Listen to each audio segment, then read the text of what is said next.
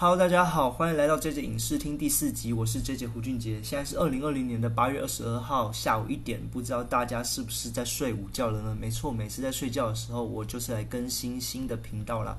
不知道大家是否有没有听过《阿基拉》这部电影？我相信最近如果听到这个消息，莫过于就是它上了新闻了。那《阿基拉》其实是一部三十年前的动画电影。那剧情就是提及在二零二零年的东京会举办奥运，这点真的是被他说中，有点像预言式的一个动画。但是它的经典之处在于，就是它不仅说到东京会举办奥运，还说在一百多天时会奥运会被迫停止，就跟今年的疫情状况超级雷同啊，所以上了许多的媒体版面。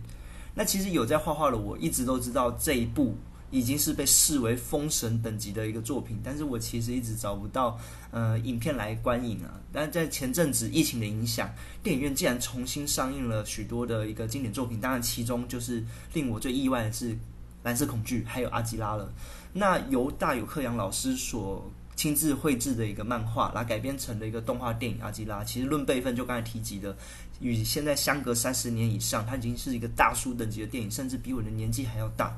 在得知重新上映的时候，我就跟我弟讲说，我们一定要前往电影院去朝圣。在散场的时候啊，维修的员工正在问我们，为什么从头到尾要跪着看着电影？那我们其实看的是 IMAX 场啊，啊，获得了一张铁熊的一个海报。那铁熊呢，也不是动画中的一个形式，而是重新绘制的一个造型，其实是非常的帅，非常好看的。这张海报我将来一定要把它裱框放在神明厅里面，照三餐来跪拜它。那这集让我们来聊一聊，到底什么是阿基拉，还有它为什么会成为经典吧？啊，不免俗的，我先来跟大家说说大纲。在一九八八年的由东京为中心发生了第三次的世界大战。那在相隔三十年后的二零一九年呢，其实东京仍在这种残破与进步中拉扯，凌乱的街头啊，满是灯红酒绿以及革命运动。那故事就发生在某一个革命运动税制革命的一个夜晚。那有主角一个飙车仔。金田带头的一个暴走族，他在与其他的帮派在街头进行互相的较劲以及地盘的一个争斗，在互相拉锯的这种狂飙的夜晚中，金田带的一个小弟就是铁熊，他意外的发生一场严重的车祸，他撞上了一名有着绿色的皮肤的这个苍老少年高志，没错，他就是看起来像小朋友，但是脸很老的一个少年高志，他瞬间陷入了一个昏迷，没多久，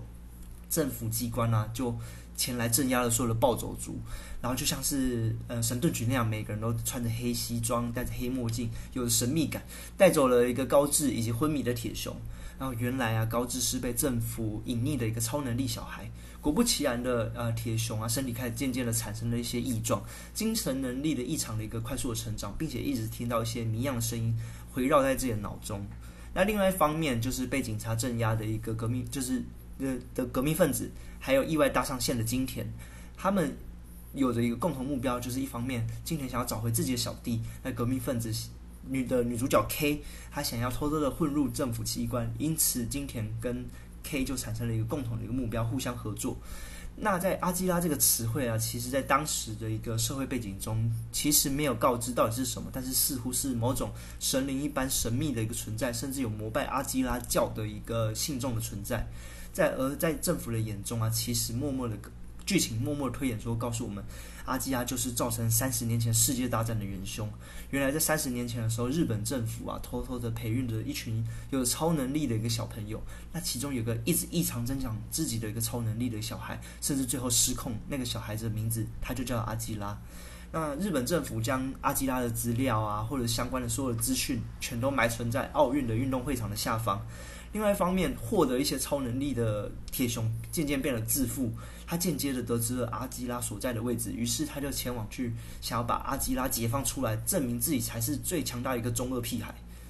那在破坏了奥运会场的下层层层的防护的这种呃保护保护舱之后，把阿基拉解放出来，才知道阿基拉其实早已经死亡，剩下的只有拿来被作为实验标本的一个器官。那已经变得自负的铁熊变得更加难以控制了。那从金田的一些梦境啊，跟对白中得知，原来金田跟铁雄他是从小一起长大，没有血缘关系，却有着情同手足的朋友。所以无论如何，金田都想要挽回呃铁雄啊，那开始了金田做进行了一连串的一个不对等的一个对抗。那是对抗的铁熊了解，就是弄他的语言牵制啊也好，或者是想办法唤醒对方，知道呃金田对他的金田对他的一个重要性。那像是用光束枪偷袭啊、卫星炮偷袭等等，你想想三十年前的作品就已经提及到卫星炮这个题材，真是令人十分钦佩啊。那最终在泛滥的一个能力运用下，铁熊渐渐产生了身体的一个失控。无限的吸收以及无限膨胀了自己的肉体，甚至把这些女朋友都给吸收进去了，眼看就要造成再一次一个世界大战的一个大爆炸的情形啊！那剩下这些超能力小孩，就是包括高志啊，决定他们牺牲自己，然后祈求阿基拉的一个苏醒复活。那最后的话，铁熊呃跟金田做了一个简单道别之后，阿基拉就把铁熊以及这些孩子们带到另外一个世界，而避免了一次的一个大爆炸。大爆炸的发生，那最后电影的结尾只留下了一个金田以及一旁的一个 K 伫立在这个残破的一个东京市。那我来讲讲短评啦。整部电影其实刚才提到，就是整个是脑洞大开，剧本以现在角度来看，仍旧不失一部上乘的科幻作品的一个程度。但是其实用现在眼光来看呢，确实已经不容比较不容易找到一些创新的激动或者一些比较新奇的元素。但反观，这是一部三十一年前的作品哦。用现呃用当时的一个这部产生的这些画面啊，想必是震折了多少的一个观众，又间接的诞生了多少的科幻题材的作品。那整部电影中提到了一个 cyberpunk 的一个城市霓虹啊，刚才提到光束枪啊、卫星炮，甚至磁轨电动机车等等的这些的元素，在现在许多作品中都可以渐渐看到这些的元素的参与，其实都混入了这些阿基拉这部电影所呈现的这些影子，甚至连。前阵子一级玩家的这部电影上映的时候，女主角的一个机车就是一台金田所骑的那台红色的 B N W 电动机车。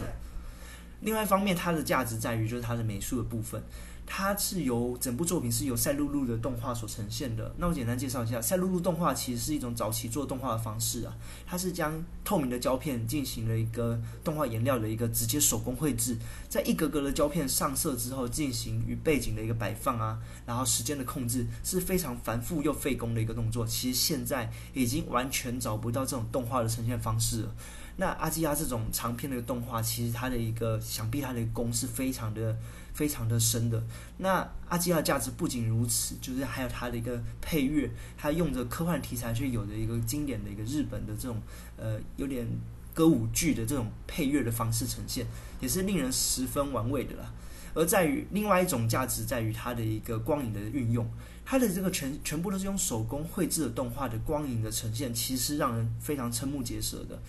画出光线，在三十年前的动画来讲，其实有点难以想象的，因为光只是一个很抽象的意境啊。那我们都知道，光是由波，有人讲说是波子，有人说是粒子，这种波粒二象性的一个方式的呈现。其实我们会再用另外一集的视频说明波粒二象性是什么东西。用画作来呈现光的，不仅仅是一种颜色，它还必须是许多的这种阴影的搭配组合啊，像是影子的变长变短，才知道光影的强弱，才会有这种的一个生动效果。那光影的使用啊，其实在后续的这种许多的影视界啊，打开了很多全新的观点，甚至很多的作品都把它视为教科书，也完全不为过。我们常常会说的，啊我已经看不到你的车尾灯了。藤原拓海的这种车尾灯，这种脱曳的光线的一个效果，其实就是来自于阿基拉这部作品。我们可以知道，从阿基拉的配乐也好，光影效果也好，科幻题材的特特效呈现，都影响了现在许多的一个科幻题材的作品。也许从现在的科技发达的现在视角来说，它并不是一部特别突出的作品。但是从三十年前的眼光来看，我们却是看到了一部三十年后甚至更久以后的未来科技浪漫。那我给他的评分是十个超能力小孩。那其实阿基拉已经俨然成为了一些呃影视界的一个圣经了。自己要介绍他，都觉得格外的紧张啊，格外的别扭。那希望大家会喜欢今天介绍的一个阿基拉。如果喜欢的话，别吝啬给我一个评价，更欢迎留言询问我各种问题，也欢迎订阅我们的频道。我是 J J 胡俊杰，我们下次见，拜噗。